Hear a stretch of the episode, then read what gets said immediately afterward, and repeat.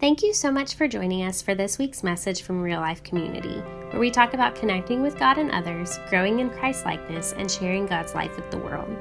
My name is Sarah Comer, and I serve each week as Connections Pastor, making sure that you know that there is a God and a community that loves you and wants to go through the seasons of life with you. You can find us at reallifecommunity.org, and we would love to meet you on Facebook or Instagram.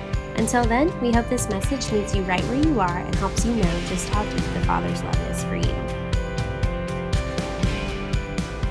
I love what that song says. He has overcome all of it. He's overcome all of it. And that should speak hope to us today. Well, we are in chapter 5 of James today, and we are looking forward to um, digging in with you this morning. But as we do that, um, I would like to just open us up with a word of prayer. So let's pray. Father, we come before you right now, and we just ask that in these next moments, God, that our hearts would be open. God, that you would impress on us the importance of prayer today. God, that we would understand how significant this act, this rhythm of our lives is. And so, Lord Jesus, I just pray that you would be with us today as we um, dig into your word. In your name, amen. All right, so I want you to tell me, you can shout this out for a minute. What fixes it? I'm going to give you an example. Um, Bob the Builder, can he fix it? Yes. Oh, yeah, a couple of you have little ones. Okay, so give me some other things. What else fixes it? Dad? Duct tape. Amen. What? Flex seal. Tim the Toolman Taylor. Moms. All right. How about a coach can help fix a skill, right? They can teach us a skill. How about a teacher fixes a grade? Mm. Um, dads, sometimes moms fix a broken toilet, right? Um, how about a doctor or stitches? What do they fix? All of our brokenness. Um, siblings can fix things. They can fix revol- resolving issues between each other. Um, the Lord can fix your life. But one of my favorite things is right here. I had to go to my neighbor to get this because mine are boring now. Um, I would like to know, I think it'd be a random fun statistic to find out, how much the average um, parent spends on these in their lifetime band aids. Because a band aid fixes a boo boo right? How many of you in here, your kids wore band aids around even if there really wasn't anything wrong with them? But it just, for their, in their mind, a band aid fixed it, so go ahead and, you know, I've seen little kids walking down the street with like legs and arms covered. Now, some of them are just accident prone kids that really are scraped up, but others, it's like, no, they just, it kind of hurt right there, so they got a band aid, right? Um, band aids. My dad's fix it methods for everything were band aids and duct tape. Um, dad often would pull a band aid out and say, Go ahead and put that on. My dad had this line that he loved to say. I hated this line. But he would always say, because I'd be crying, you know, I'd fall off my bike and scrape my knee, or I'd fall off my bike and scrape my shins, or I have scars to prove it. But um, he would say, It's okay, you won't feel it when you get married. I was like, what does that have to do with? I would get so mad, like, really? And of course, he's right. Like that scrape on my knee from when I fell off my bike as a kid, I don't feel it anymore. Oh, he was right. But there was something else that my dad used to do that was that impressed on me um, just how important prayer is. And my, that is that my dad, you know, he'd put a band aid on us and on my arm or my whatever it was, my elbow, my forehead, my whatever. And then he would say, let's pray about that. Um, it was little, you guys. It could be a paper cut, and he'd say, let's pray that that stops hurting you. My dad taught me the importance of prayer in all kinds of things. He taught me the importance of prayer in the little things as well as the big sometimes I think we forget that God wants to hear about the little things in our life just as much as he wants to hear about the big things. And so I'm so thankful that my dad would stop and pray over all kinds of random things, like a bug died on the curb. Well, let's pray about that. Like, he didn't have to stop and pray about the dead bug on the curb, but it mattered to me. And my dad wanted me to know that because it mattered to me, it mattered to God. So he taught me to go to the Lord in prayer. I admire, admire my older brother for the way that he bathes things in prayer. Um, I know that he's bathed things in prayer because he testifies to what God has done as a result of his prayers. Um, when he doesn't know what to do about things, he starts himself in prayer. I one of the things I love, my my brother will call Jeremy and I occasionally, and he'll say, "Hey guys, this is going on. I don't," and he doesn't even have to give details. He just says, "This is going on. I need you to join me in prayer for this." So not only is he bathing it in prayer, but he's coming to us and saying, "Will you join me in prayer with us?" Absolutely. Um, on this Father's Day, I want to say to all of you men in this room, whether you're a dad, whether you're an uncle, a grandpa, or just a neighbor around kids, it doesn't matter whether kids are in your life in any way, shape, or form. Would you do one favor for us on this Father's Day? Would you spend time in prayer? It doesn't have to be dramatic, it doesn't have to be showy. Just spend time in prayer and maybe spend time in prayer with us. Dads, pray for your kids. Husbands, pray for your wives. Uncles, pray for your nieces and nephews. Grandpas, pray for your grandchildren. Neighbor, pray for the kids next door, even if they're obnoxious. Maybe pray harder. Coworkers, pray for those that are around you. Friend, pray for your friends. Just pray. Ladies in the room, we don't get off scot free here. We need to be praying too. Teenagers in the room, you don't get off scot free either. You need to be praying too. Jeremy and I tell you this often take it to the Lord in prayer. If it matters to you guys, it matters to God. Talk to Him. That song, we played it a little while back, Talking to Jesus. It's a song that's out right now. If you haven't heard it, you need to listen to it. It's all about talking to Jesus. Think about this question as we go through this next part. When you think about prayer, in your mind, how powerful is prayer? Prayer to the believer is the most powerful force on earth. Ian McPherson tells the following true story. The person concerned is a scientist, a man who had been almost a devout atheist, doing research in a pathological laboratory along with the other doctors. He attempted to find the wavelength of the human brain. They discovered a whole channel of wavelengths, and each channel had so much room that the different wavelength of each individual's brain is further separated in identity than the fingerprints on each individual's hands. This scientist wanted to experiment to discover what took place in the human brain at the moment of transition from life to death. A lady was selected who had a disease of the brain. This disease had affected the balance of her, of her body only. In every other way, she was exceptionally brilliant but her family didn't want the trouble of caring for her. And being on the point of death, she was accepted as a patient in this research hospital. The necessary wires were connected to her room to ascertain what would take place. Also, a small, small microphone about the size of a penny was installed in case she had anything to say. Five scientists were grouped in an adjoining room, five tough, hardened men from a religious point of view. One of the instruments they watched had a needle pointing to zero in the center. To the right of the scale registered 500 points positive, and to the left of the scale, 500 points negative. Positively, this same instrument, or previously, the same instrument had re- registered the power used by 50 kilowatt broadcasting station in sending a message around the world. The needle had registered nine points positive. As the last moments of this woman's earthly life arrived, she began to pray aloud and praise God.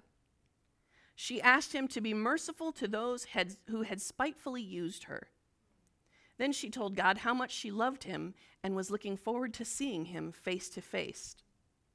The scientists had been so engrossed in the prayer and unexpected situation that they had forgotten their experiment.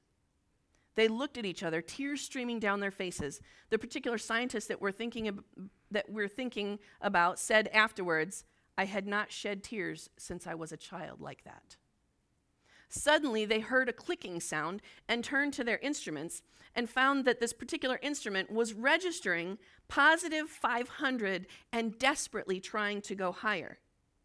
By actual instrumentation, these scientists had recorded that the brain of a woman alone and dying, in communication with God, had registered more than 55 times the power used by the 50 kilowatt station in sending a message around the world. If we ever needed proof of the power of prayer, surely this is it. Y'all, it's like off the charts when this woman starts talking to Jesus. I love it. Open your Bibles, if you have them with you, to James 5 this morning, verses 13 through 18.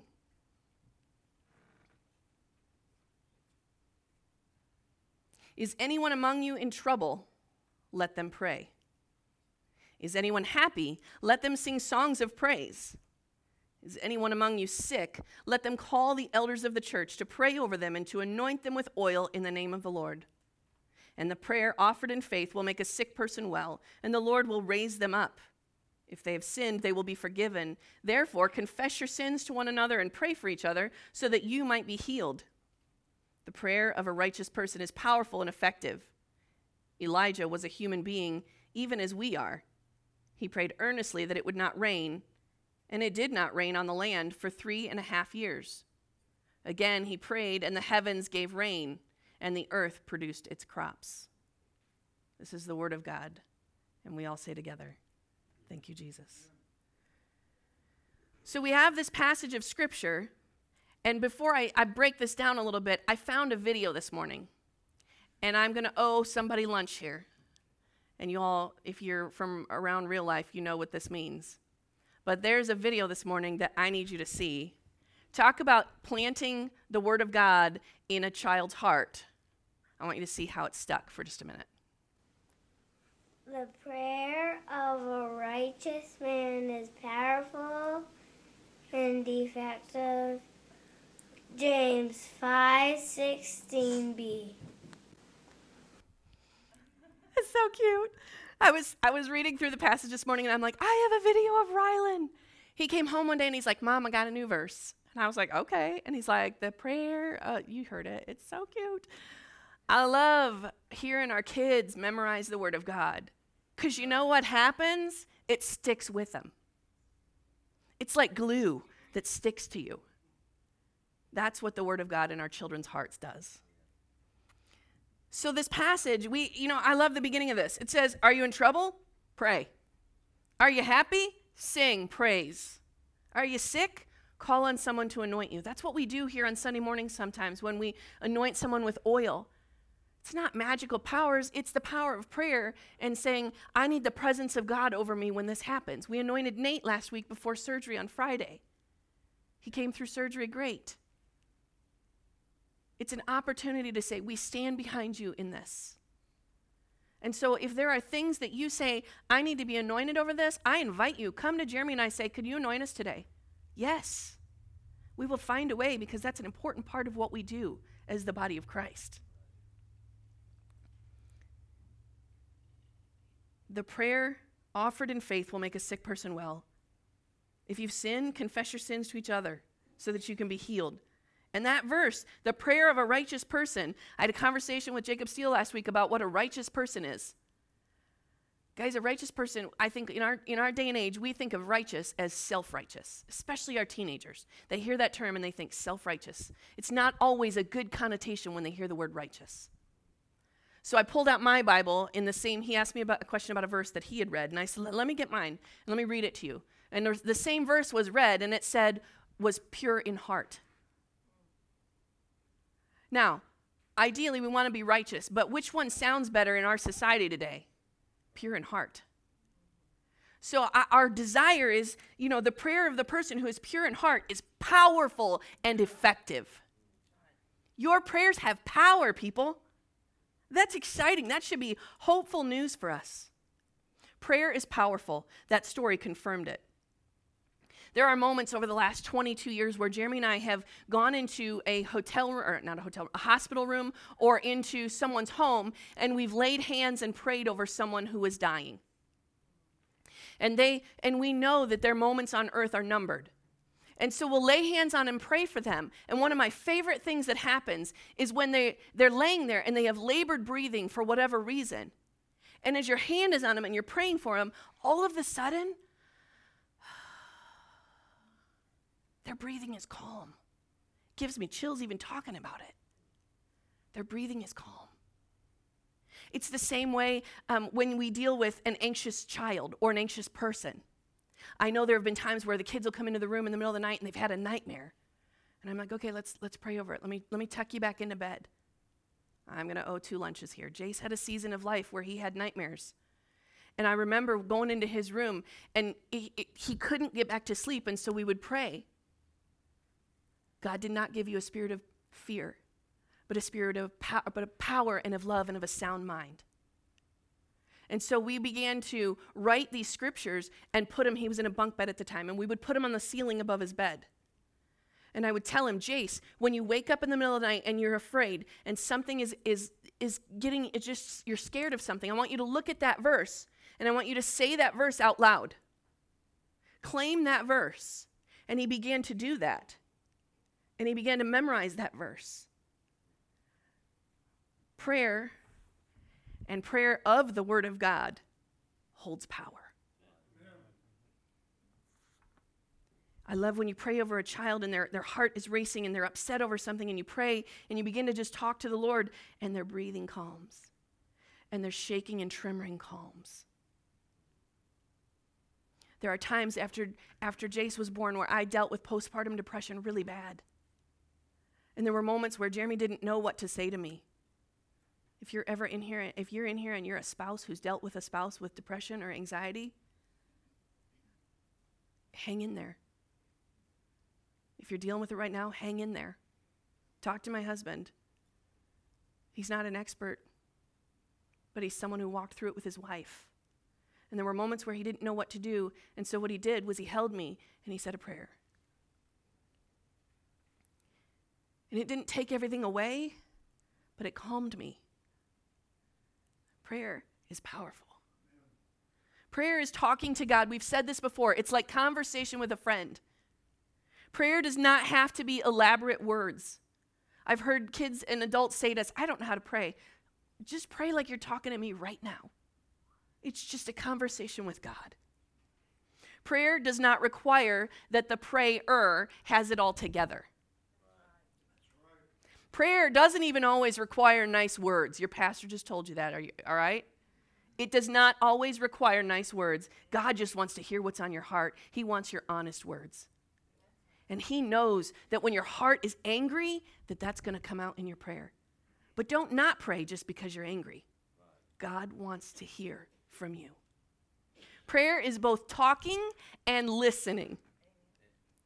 In a relationship, how many of you can ever say you have been in a relationship where there is a moment where your spouse, don't look at him right now, where your spouse couldn't listen very well? They did really good at talking, but they weren't very good at listening. Or vice versa, how about parent child moments, right? You're trying to get your point across, and neither of you is listening very well. We're all guilty of that from time to time. It is talking to the Lord, and then it is listening. I read this on prayer this week. It says, We should remember, however, that our prayers should be progressive. Some prayers seem to be unanswered because we ask Him to do what He's already guided us to do for ourselves. Why should He give us new guidance when we haven't acted upon what He's told us to do? We cannot expect a yes to today's prayer when we said no to yesterday's answer. Real prayer is progressive. We receive fresh and new guidance when we act upon His past guidance. I love this last part. Explanations come after obedience, not before we don't always know why God answers a prayer the way he does. But we've got to trust that when, when God says do something, y'all, Jeremy and I moved to Texas having no idea why we moved to Texas. We pulled in, and Jeremy said, What have I done to my family? We didn't know. We just said, Okay, God, you're calling us to go. We're going. Explanations came later. Now, in hindsight, after I've been gone from there for almost 15 years, I look back and I go, wow, God did this in that time in our life. It was a dark time where my husband struggled with anxiety and depression. We've swapped that role so we both know the shoes of being the care, caring one for the other. But we look back and we go, this is what God brought us through. This is what God taught us because we chose to say yes to what He was asking. Prayer requires patience. Oh, man. It does not always happen in our timetable. Amen? How many of you have prayed for something and it did not happen as quickly as you wanted it to happen? Raise your hand. Even you online, raise your hand. Yeah, there's a few back there raising hands right now. I believe it. Psalm 46:10 says, "Be still and know that I am God.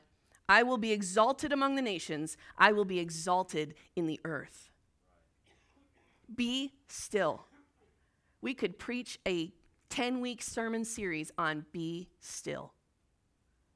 But right now, in the context of prayer, there are times where we've got to just be still and know that He is God and that He is at work and that His name is going to be exalted, even if we're not seeing an answer quite the way we think we should. And we have to accept that sometimes He answers differently than we think He should. Prayer must be persistent. Henri Nouwen reminds us of a medieval peasant who sought such an answer. In seeking to pray without ceasing, he repeated the simple prayer Lord Jesus, have mercy on me, hundreds, if not thousands, of times each day. With each and every breath, he prayed until it became not only the prayer of his lips, but the prayer of his heart. Friends, how persistent are your prayers? Are they just the prayers of your lips, or are they the prayers of your heart as well? Do you pray and not get an answer and give up? Or do you say, I am not giving up because God called me to this? We're working through a series of greats with our teenagers on Sunday nights right now. Um, I love when we ask them each week and they can actually tell us what we've talked about. But um, a few weeks ago, we talked about praying great prayers. And what are great prayers? So I want to break it down for you just a little bit this morning. Um, great prayers are deeply personal. What matters to you matters to God. Talk to God about the things that are on your heart and in your life and all around you. Great prayers are birthed in brokenness. Brokenness will cause us to pour out our heart to God rather than to find the right words or the most persuasive arguments to present to Him. It's the helplessness we feel when a huge crisis hits us or when we're filled with overwhelming remorse, grief, or confusion. Prayers that flow out of brokenness cry out, I need you. They come from a people at the end of their rope. Have you ever prayed that kind of prayer? That prayer of crisis. I've prayed that prayer a handful of times. I've prayed a lot of times. I prayed that prayer on August 2nd of 2018 at about 9:30 in the morning when I got a phone call to let me know my dad had breathed his last, last breath. I prayed that prayer as we flew home from Dallas, Texas to Amarillo to be by the bedside of one of our teenagers who had been thrown from the hood of a car because they were messing around. I prayed that prayer as I sat in the waiting room in high school when one of my fellow cheerleaders had been in a car accident on her way back home from Chicago. And she was dying on Easter morning. Prayed those prayers of some really broken people. Have you? Great prayers champion God's agenda. God invites us to pray for our needs, but in the midst of our desire, we need to pray God's agenda for us and for the world around us. You may have needs and requests and desires, and when you take those to God, friends, lay it before Him and say, God, your will, not mine. And if you don't believe that, that you're willing to say your will, not mine, keep saying it, because just like that guy who repeated it thousands of times a day, he repeated it so many times that it became the prayer of his heart. So may we be a church of God, your will, not mine. God, your will, not mine. In this situation in your life, your will, not mine, God. Over my children, God, your will, not mine. Over my children as they leave home, God, your will, not mine. Over my marriage, God, your will, not mine. Over my job, God, your will, not mine. Great prayers take God seriously. I'm going to read you a little clip of this. It says, People who pray great, great prayers actually think God means what he says. Their prayers are promise centered, not problem centered. Okay. We start out praying for a serious issue a wayward child, a financial crisis, a failing marriage with an attitude of faith, right? When we go to prayer, we're like, God's going to take care of this. But over time, our natural tendency is to turn our prayers into a worry session in which we tell God how upsetting the situation is, how frustrating we are with his delays, and which details he needs to take care of to relieve our anxiety. We remind him of how faithful we've been to tithe, to go to church, to read the Bible, and how punching all of those buttons should keep us from experiencing the trial that we're in. We end up completely absorbed in our problems rather than focusing on God's promises. Y'all, if you want God's promises, we're getting ready to we're getting ready to wrap up the book of Revelation as a church reading and we're going to step into Proverbs.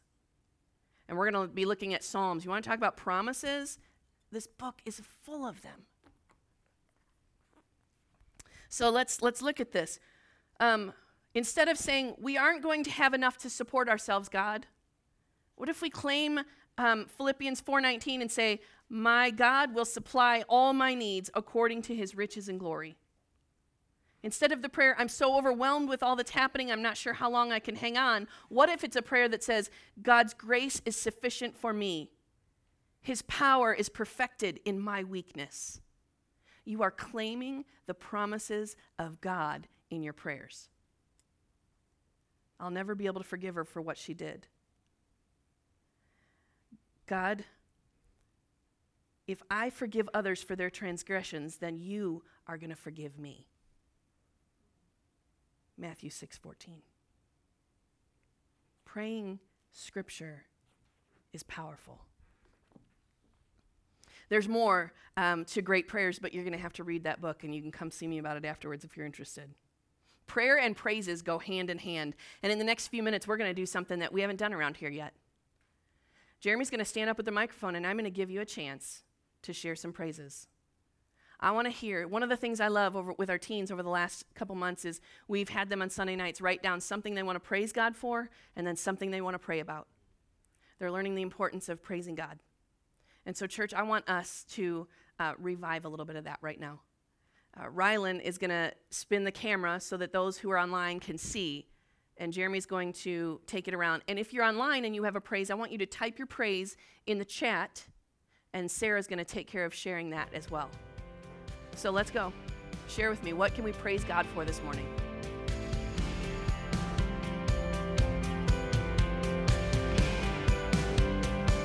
Thank you for joining us today. We would love for you to join us in person. Our address is 2022 East Main Street in Murfreesboro, Tennessee. If you would like to make a donation to keep our podcast ministry going, you can do so online at reallifecommunity.org/give. Thanks again for listening.